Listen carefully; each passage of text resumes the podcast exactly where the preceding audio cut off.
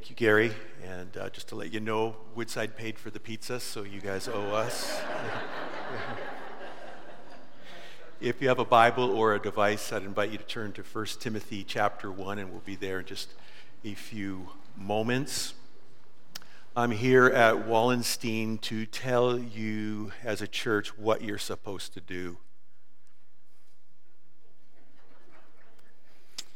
Pastor Gary will be speaking at Woodside in a couple months, and I'm sure or expect that he'll probably return the favor and tell us what to do. Uh, let me give you a context for the three exhortations that we'll be looking at today. About a year and a half ago, the elders at Woodside, we were talking one evening at a meeting, and we, in a sense, were grieving. We were grieving uh, at how rapidly culture is unmooring itself from the uh, Judeo Christian uh, values.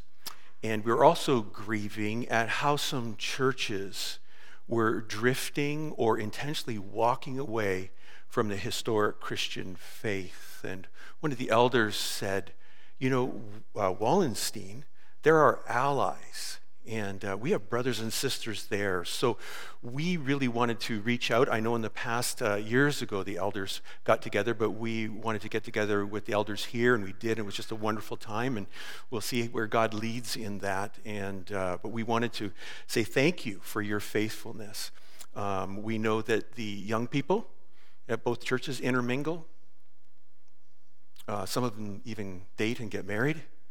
Uh, not just young people. I've had a, a, few older people tell me, "Yeah, I went to Woodside and and married this uh, guy," and or vice versa. And um, and so it's not the young, just the young people, but it's our seniors too. Uh, many of them with with different uh, events uh, have gotten together, and so it's just great to be together with you guys. Uh, I mentioned at the first service, it'll be 40 seven years this October that Woodside uh, started out of Wallenstein. And for 47 years, we've been faithful to the gospel and to continue to celebrate it, to proclaim it, and to contend for it. And then, but when we look at Wallenstein, as I said in the first service, you guys have been about, what, 500 years back to Martin Luther and the Reformation that you have been faithful. So thank you for that. So, today, what we're going to do is we're going to look at uh, Paul writing to Timothy, who was a pastor of the church of Ephesus, and he's going to instruct Timothy and the church collectively as to how to be faithful to Jesus so that they as a church wouldn't drift from Jesus, wouldn't walk from Jesus. And uh, individually, uh, you make up the church. So, today, may God speak to you as to how you need uh, to do certain things so that you won't drift from Jesus. Would you join with me as we pray and then we'll open God's word together? Heavenly Father, we thank you for your word, and it is true, it is trustworthy, it imparts wisdom, it's a lamp to our feet. And Lord, your word endures. The grass withers and the flower falls, but your word endures forever. And so now, Lord, as we open it, I ask that you would speak to each one today. I ask that you would give each one the faith to respond in obedience for your glory and the good of others. Uh, I pray this. Amen. 1 Timothy chapter 1. Paul, an apostle of Christ Jesus by the command of God our Savior and of Christ Jesus our hope, to Timothy, my true son in the faith, grace, mercy, and peace from God the Father and Christ Jesus our Lord. Paul refers to himself as an apostle that he was not one of the risen, uh, one of the original 12 disciples uh, who saw Jesus and was uh, commissioned to take the good news about him to the world, but he later would encounter Jesus and, uh, and was commissioned by Jesus. So it's Paul the Apostle to Timothy, notice my dear son in the faith, or my true son in the faith, and we believe that Paul led Timothy to uh, Christ. Now, if you're new to reading the Bible, a lot of the New Testament, the letters in the New Testament, are rooted in stories that we find in the book of Acts. And in the book of Acts, we kind of find the backstory to this letter. So, Paul, or previously known as Saul, Saul, uh, as a young lad, came from uh, modern day Turkey and down to the land of Israel, to Jerusalem, to, to study uh, the Old Testament. And so he spent there years uh, in Jerusalem studying. And Paul was a brilliant thinker, and he was probably a type A personality. And uh, uh, among the religious movement, he, would he worked his way up, we believe, to the point where uh, there was this fellow Jesus of Nazareth who went around making these claims of who he was, that he was like, if you've seen me, you've seen God, and, and all of these other claims. And he had died on a cross, and now his followers, some of his followers, were saying, We saw him alive. He rose from the dead. He really is the Messiah.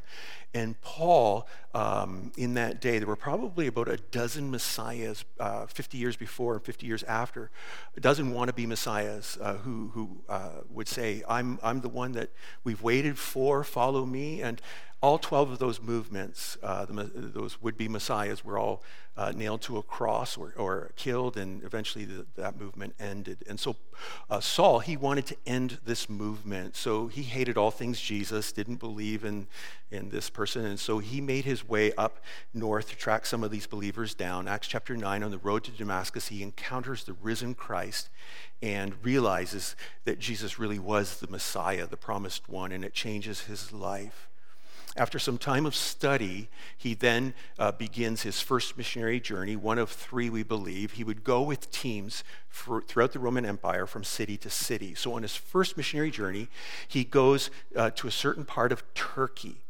And it's there, as he's sharing the good news about Jesus, that Timothy and his mother Lois and his grandmother Eunice, we believe, they gave their faith, their, their life to Jesus. Paul, on his second missionary journey, goes back and revisits some of those churches in Turkey, but then goes further west into Europe and plants some churches there. At the end of his second journey, missionary journey, he comes back to Turkey and plants a church in Ephesus, which is on the coast of Turkey. On his third missionary journey, he uh, goes and revisits some of these churches and plants some new ones, and then comes back to Ephesus, and for almost three years, he shares and he teaches the people at this church. After that, he goes back to Jerusalem, and in time, he is arrested and he appeals to, to, to the emperor, to Caesar, and he's shipped off to Rome. And in Rome, he's imprisoned, and for two years, he's languishing in prison before he is uh, released. And during that time, he writes the first letter to Timothy, who he has called to pastor the church at Ephesus. So, about 10 years from the time that Paul shared the good news uh, and people got saved, uh, about 10 years later, um, he's writing to Timothy and that church. Now, what we find here as we open this letter is Paul identifies himself and re- refers to, to Timothy and who it's sent to, but then he skips his customary uh, thank yous. He usually opens with, and I thank God for you, or I thank uh, uh, um, certain uh, individuals. But in this letter, he jumps right into the matter at hand. And here's our first exhortation. And this, it's this guard against false teaching. Wallenstein, guard against false teaching. We're, you guys have been doing that since the day this church began. Keep guarding uh, look what Timothy, Paul writes to Timothy uh, in verses 3 and 4. He writes, As I urged you when I went into Macedonia, stay there in Ephesus so that you may command certain people not to teach false doctrines any longer or to devote themselves to myths and endless genealogies. Such things promote controversial speculations rather than advancing God's work, which is by faith. Paul says to Timothy, This is a command, Timothy. Shut down false teaching at the church. Shut it down. Now, what was the false teaching? Well, Paul had come in uh, 10 years earlier and shared the gospel. People got saved. What's the gospel? It's the good news of Jesus, right? His life, his death, his resurrection. The, the God who made you and me gave us a free will uh, being made as human beings, and we chose with our own free will to go our own way. And as a result, we rebelled against God. And the consequence is we not only die physically, but spiritually as well. We're separated from God. But that same God that loves you and me came into the world in the person of Jesus Christ. He lived a sinless life so that he could die on the cross for your sins and for my sins, and so that we could have forgiveness of sins and life eternal with God, a relationship with God. And that same Jesus, we believe, rose again the third day and is in heaven. So that's the good news he brought to the church at Ephesus, the people at Ephesus. But in time, false teachers crept in and they began to teach something different. They began to teach, and you'll find this in the letter, certain things about the Old Testament, making them mandatory. The false teachers were saying, hey, you need, before God, you need, uh, you can't get married, and you can't eat certain foods. And he, they were adding all of these commands to the good news about Jesus Christ. In addition to that, there was something called Gnosticism in the first three centuries that the early church had to deal with. It was false teaching saying that, that uh, whether you want Jesus to be your Savior or not, that's not really what matters. What matters is special revelation.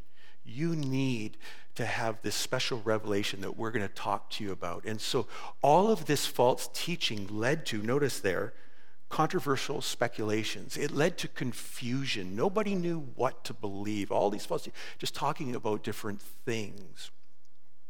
And what was uh, the controversial speculations? Uh, they were devoting themselves to myths and endless genealogies. The myths were taking the Old Testament, and then there were certain fables and legends and these wild speculations from it. And then the endless genealogies, taking the genealogies found in Genesis and some other extra canonical books, and, and all of these wild speculations. So if you want to be right with God, you got to do this, and you can't do this, and all of this. And they were teaching that rather than, notice they're advancing God's work rather than sharing the good news about Jesus and having people come to a saving faith in him. It's all by faith and not by the law. So Paul says to Timothy, Timothy, I command you, shut it down. Now, what Paul is talking about um, here is not secondary issues. In the church today, we can be, we've, as being faithful to his word and to God, we can allow for uh, certain um, interpretations when it comes to uh, secondary issues. So, for example, eschatology, right? The end times of Jesus. Some uh, would hold to this belief, and there's other Christians that say, no, I think it's a little different that I hold to this belief. Okay, if you want to know the correct belief, see me after the service. I will share it for you, right? when it comes to mode of baptism, we hold to a certain baptism. There's other Christians who would say, no, I see it a little differently. So those are secondary issues. That's not what Paul is commanding to shut down. He's commanding to shut down heresy, anything that is Jesus plus something or Jesus minus something, that we are to shut it down. And he's calling Timothy to do it, which is really um, uh, amazing because Timothy, what we know of him, is that he struggled with confidence. He was timid. He was fearful. He struggled with his health. And yet, Timothy, you rise up and you shut it down. And we find in the letter that, that he is there to be removed from the church, these false teachers. Now, the church at Wallenstein, um, you guys are welcoming. You are inclusive. You want everybody to come and hear the good news of Jesus. Whoever calls on the name of the Lord will be saved. You want everybody to come. But if someone comes in teaching false doctrine for the sake of, of the church, you have to deal with that so that that teaching doesn't get a stronghold. And so that's what Paul is calling Timothy to do. Now we fast forward 2,000 years later, and don't we rejoice? There's no more false teaching. Right? There's no more false teaching. No, there has always been false teaching. And false teaching, again, Jesus and his gospel. He either rose from the dead and every word he says is true, or he didn't rise from the dead and you shouldn't listen to a word that he says. You shouldn't read your Bible. But if he's true, and we believe he is because of the evidence of the resurrection, we believe that's true. So anything that doesn't conform to Jesus, who is the truth, is false teaching. And Jesus can claim he is the truth because he's the ultimate reality. Before the universe existed, there was a beginning to our universe. There was God, a spirit, eternal and that God came to us in the person of Jesus. He is the ultimate reality, and truth is that which conforms to reality. So everything conforms to Jesus. And anybody who says, no, what Jesus taught isn't true or who Jesus is, he's not that person, that is false teaching. And it's still today. Today we're, we're exposed to it. Uh, every day we wake up, there are false teachers on Facebook. There are false teachers on Twitter. There are false teachers singing on Spotify saying, this is what life is about, or this is how you should live. False teachers still exist today. In false teaching, uh, it not only uh, is nothing new, but it's not popular.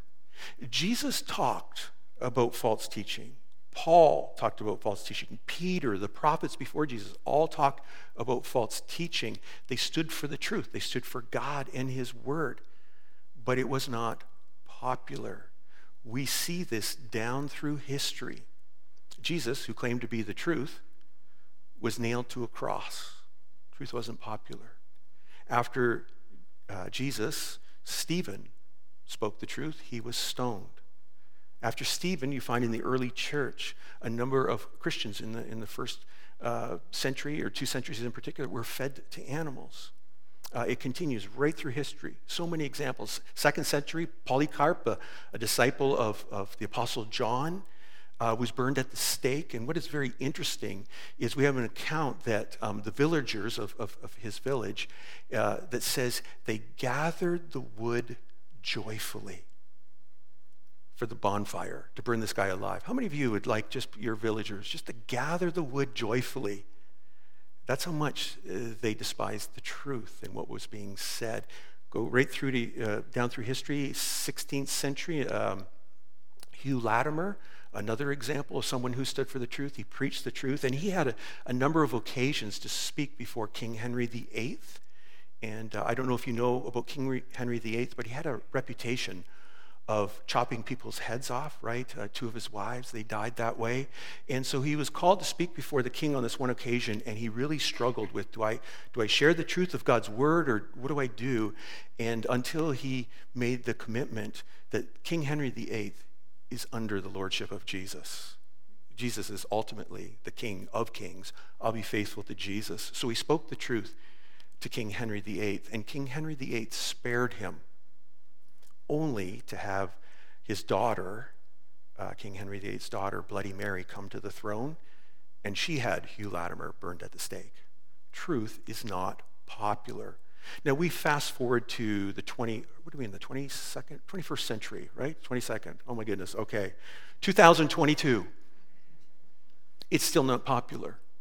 Now, in Canada, we are not necessarily losing our lives, being crucified or burned or, or executed. But be reminded that around the world that is happening. Nigeria just went to number one as far as um, uh, the number of Christians who lost their lives because of, of, standing for the truth. They went to number one. Nigeria went to number two behind China as having the most churches or buildings attacked or burned. About 50 of the 200 countries in our world, it is so hard to be a Christian. Now, in Canada, we don't get a whole lot of that pushback but we're seeing a growing hostility towards Christianity, uh, cancel culture, right? We're canceling you, we're shaming you. How dare you say that we need your truth? Everybody has their own truth. My truth, your truth. We can do whatever we want to do, and we're shamed. Truth is not popular. How about yourself? Are you resolving to say, I'm going to guard against any false teacher? I'm holding to the truth. And what we're finding churches doing is creeping into the church today is something called progressive Christianity, which is different than historic Christianity. And it's Jesus minus. Culture says, we don't like what you're teaching. So progressive Christianity is saying, well, we'll just kind of soften it up a bit. And the Bible, rather than being the authoritative word of God, it's like a spiritual travel journal of, of our ancestors. And in, in this movement, uh, there's no hell, there's no judgment, there's really even no atonement. And there's no creeds because nobody knows for sure what to believe. And culture will accommodate that. Oh, if you don't tell us that we have to be saved, that there's something we have to do, we'll accommodate that. But if you're a church that says, no, we believe truth is transcendent, that it's outside of us, it's in a person, the ultimate reality, the one who claimed to be the truth. So, Wallenstein, continue to guard against false teaching. Second exhortation, or before that, Paul goes on to say in verse 5 the goal of this command is love, which comes from a pure heart and a good conscience and a sincere faith. Timothy, the reason I'm telling you to guard the truth, to guard against false teaching, is because the truth produces, leads to love. It leads to, it brings about a pure heart, a good conscience, and a sincere faith. Timothy, you know those teachers, false teachers, have impure hearts. They have seared consciences. They have an insincere faith. They're, they're not in it for God and the love of people. They've got other motives. Timothy, you make sure you shut them down. And then he continues the instruction, verse 6. Some have departed from these and have turned to meaningless talk. They want to be teachers of the law, but they do not know what they are talking about or what they so confidently affirm. Some have departed from these. He mentions two in particular in this letter Hymenaeus and Alexander, probably leaders in the church, and they departed. Their faith was shipwrecked. And he says, These false teachers, they've left the faith, they've walked. And please be reminded today that deconversion is nothing new. Are you familiar with deconversion? It's where someone stands up and says, You know, I used to believe, it's usually sometimes a pastor or worship pastor. You know, I used to believe in, in Christianity and that stuff, uh, but I just, I have to be true to myself now. I can't believe that any longer. You know, I was raised in a Christian home, but, but I just, I, I can't hold to those truths anymore. And usually in that narrative, it's like, now for the first time in my life, I'm free, you know, free uh, there's a particular woman who was a leader in the church with her husband, and uh, she walked from her marriage, walked from her family, walked from the, the church. And um, she went on to write a New York Times bestseller list, a book that's been on the list for, for almost like two years. She's a, a really good writer. But in her book, her first book that was so, so popular, the premise of the book is this, is I learned to listen to the voice inside of me right? Why would you ever listen to Jesus and his word and have to submit to that when you can just listen to the voice inside of you? It's so much more appealing. People continue to walk. I want to be free from that. Paul goes on to say in verses 8 through 10, he gives some more instructions. We know that the law is good if one uses it properly. We also know that the law is made not for the righteous, but for lawbreakers and rebels, the ungodly and sinful, the unholy and irreligious, for those who kill their fathers or mothers, for murderers, for the sexually immoral, for those practicing homosexuality, for slave traders and liars and perjurers. Paul is not against the law, he's against the misuse of the law. And Paul is saying these false teachers are misusing the law. They're saying you can't marry, you can't eat these foods, but yet they're saying you can do certain other things, things that were trending in culture of that day. And he says they're using the law in a way that doesn't fit the purpose for which it was given. Timothy, remember the law, one of the reasons was it was given is to show us we don't meet the standard of a holy God. We've all sinned against him and we're all doomed to die in our sins. And the law is to show us that we need a Savior. We need someone to do something, and that's the gospel. And that's the second exhortation to Wallenstein. Keep a steadfast grip on the gospel. You guys have been doing that faithfully. Don't let go of the good news of Jesus. Paul continues in 1 Timothy uh, verse 1 verse 10. And for whatever else is contrary to the sound doctrine that conforms to the gospel concerning the glory of the blessed God which he entrusted to me. Timothy, all of these behaviors and attitudes and whatever else doesn't uh, that is contrary to the sound doctrine that conforms to the gospel, you have to deal with those things. Now, the gospel is the good news about Jesus. It's Jesus in his word. Sound doctrine, it explains, it supports, it complements the gospel. So when I open my Bible and I read about suffering or I read about relationships, that aligns with Jesus. That's sound doctrine. But false doctrine is anything that doesn't align with the, Jesus and his word, that minimalizes, marginalizes, or rejects the word of God. And just a note here before we move on is sound doctrine produces love. The closer I get to Jesus, the more I love him and I love people. So when it comes to behavior, he, he mentions sexual immorality and liars and things like that. Uh, you, as a follower of Jesus, you don't go around judging and criticizing people and saying, oh, you're such a bad person, I'm better than you. If you know a Christian that's self righteous, they're not close to Jesus.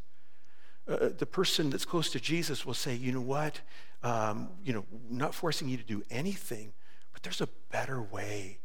Jesus, that's what we're lifting up. And we just, we're promoting a better way to live your life. How many of you that are older can stand up and give testimony? Oh, the ways of God are good and true, and they lead to freedom, right? Right? Young people, um, those testimonies were amazing today. Love them. But just, you know, as a young person, you're just tempted to drift, to, to follow the world in its ways. But where does it lead? It leads nowhere, it leads to ruin. The other way leads to life eternal with Jesus, being on that road. So sound doctrine produces love, so we're caring about people, even though they may disagree with us or have a different view of things than us. But notice sound doctrine, we're going to notice that it produces humility as well.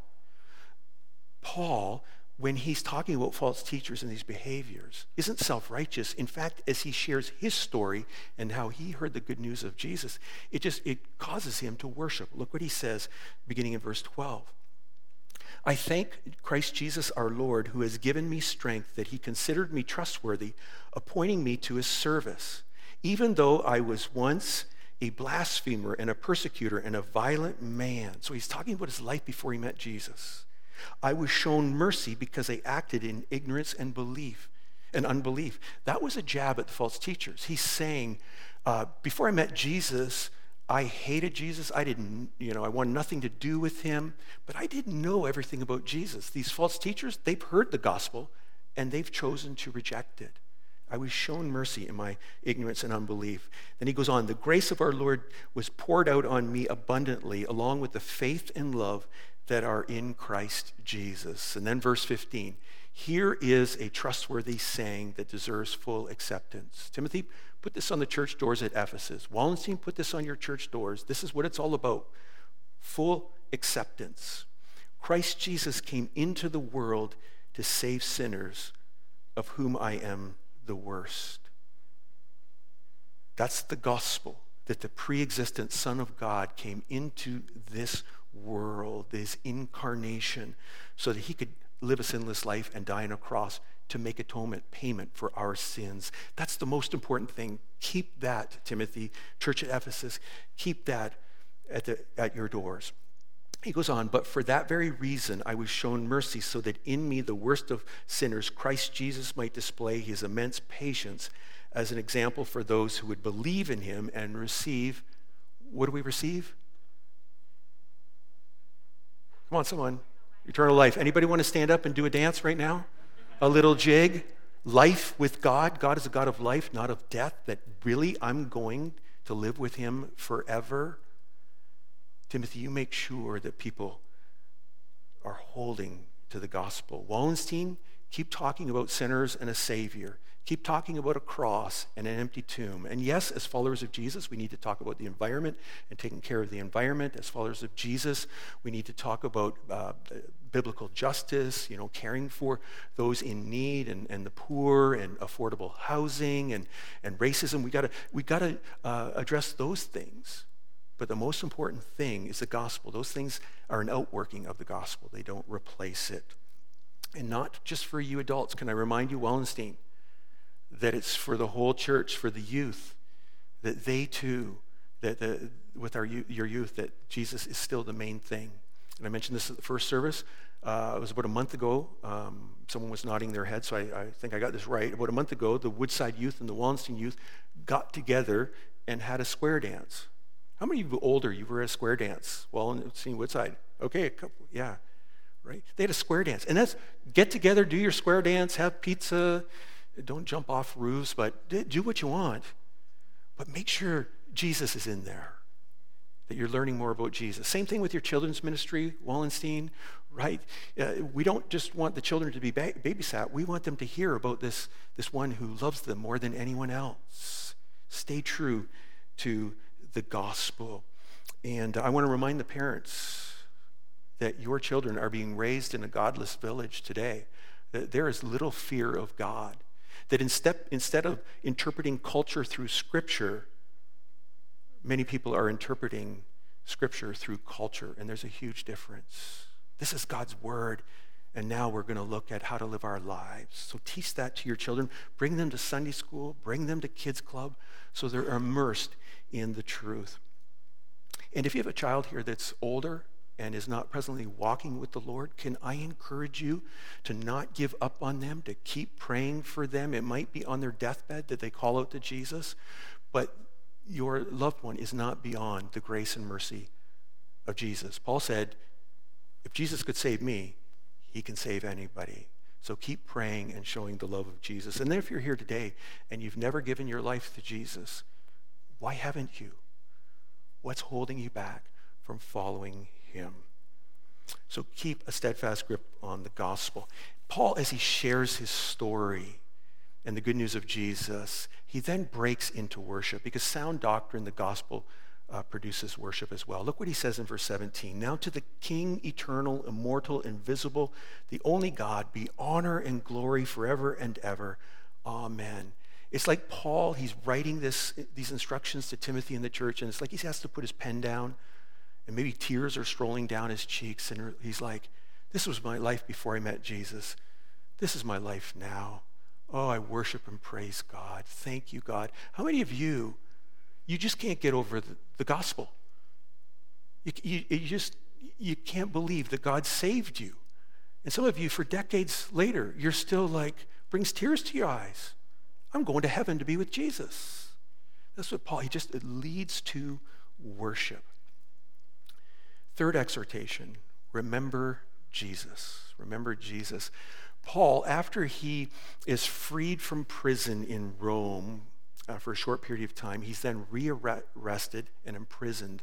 And from prison, he writes the second letter of Timothy. And this is just before he's going to be executed by the emperor at the time, Emperor Nero he writes these last words to Timothy and to the followers of, of Jesus. And look what he says uh, 2 Timothy 2, verse 8. Remember Jesus. Remember Jesus. Remember Jesus Christ, raised from the dead, descended from David. This is my gospel for which I am suffering, even to the point of being chained like a criminal. But God's word is not chained. Timothy, remember Jesus. Now stop and ask the question why, knowing what we know of Timothy, would Paul have to tell Timothy in particular and the other followers of Jesus to remember Jesus? Timothy was acquainted with the scriptures from a young age. Timothy gave his life to Jesus as a young man. Timothy went on to teach and pastor and talk about Jesus. Timothy was a missionary sharing the good news of Jesus. Timothy, according to Hebrews 13, was even imprisoned for Jesus. And yet, Paul says to Timothy, Hey, Timothy, remember Jesus. Why? Because, like the Apostle Paul, who was suffering for Jesus in the gospel, Timothy was as well. And when we are suffering, when we experience pushback, somebody in your family doesn't like you because you're a Christian or somebody excludes you, you're not popular anymore, it's so easy when we suffer to get our eyes off of Jesus and get them onto a person onto our circumstances. Woe is me. No, remember Jesus, Timothy. Remember Jesus, he's the Christ. He's the Messiah, the one that was promised long ago. Remember Jesus, the one who was raised from the dead. He conquered sin and the, the grave. Anybody other? A second hallelujah, amen. Right? Death has been defeated. He was raised from the dead. He descended from David. Timothy, remember Jesus, the one who was promised. Remember when God promised David that a king would come through his line? Well, the King of Kings has come. God keeps his promises. Remember that Jesus. And notice, they can imprison you and me, Timothy. We can be chained, but they can't imprison the Word of God. They can't imprison the plan of God. Folks, history is moving to an end, and Jesus is in control of that end. He rose from the dead. He's coming back a second time. Remember him. Can I say all of you at Wallenstein? Remember Jesus, right? You're not called to remember a philosophy, a worldview, even sound doctrine, as good as that is, because it helps us to love Jesus. You're called to remember a person who died on the cross for you, was raised the third day for you, and is coming again for you. One of the privileges that I've had over the 18 years at, at Woodside is knowing some saints there, but also saints at Wallenstein who are no longer with us. And they loved Jesus and remembered him to the end. And one of the things that struck me uh, over those years and hearing those stories is they didn't have it easy. They would talk about, you know, what it was like years ago and, uh, you know, living in a fallen world where we need to expect trials and suffering and loss. That's, that's part of living in a fallen world. Things aren't the way they should be. And they, they shared those things, but then they also shared, uh, some of them, about some pushback they received, whether from, a, you know, whoever, and it was hard. Following Jesus is not easy. Following the truth is not easy. It's hard. And yet, they were faithful to Jesus. And more than one of them would sing this song or share the words of this song, and maybe you're familiar with it. What a day that will be when my Jesus I will see when I look upon the face, the one who saved me by the grace, when he takes me by the hand and leads me through the promised land. What a day, glorious day that will be. They were faithful to the gospel and sound doctrine in their generation, and may we in our generation be faithful to pass it along to the next generation. So, Wallenstein, keep doing what you're doing. And individually, I want to ask you are you willing to suffer for the truth? Are you willing to say, I'm following Jesus no matter what? I'm not drifting, I'm not walking away. May God speak to you today. Let's pray. Heavenly Father, we thank you so much for the good news, the gospel about your son Jesus that there is hope for all of us. And Lord, I pray for all those here at Wallenstein that know you. I pray that you'll continue to help them to be faithful to you. And for the person or persons that maybe is here today and they still have not responded to the greatest news of all, Lord, give them the faith to turn from their sin and trust Jesus as their Savior. And we pray it in his good and glorious name.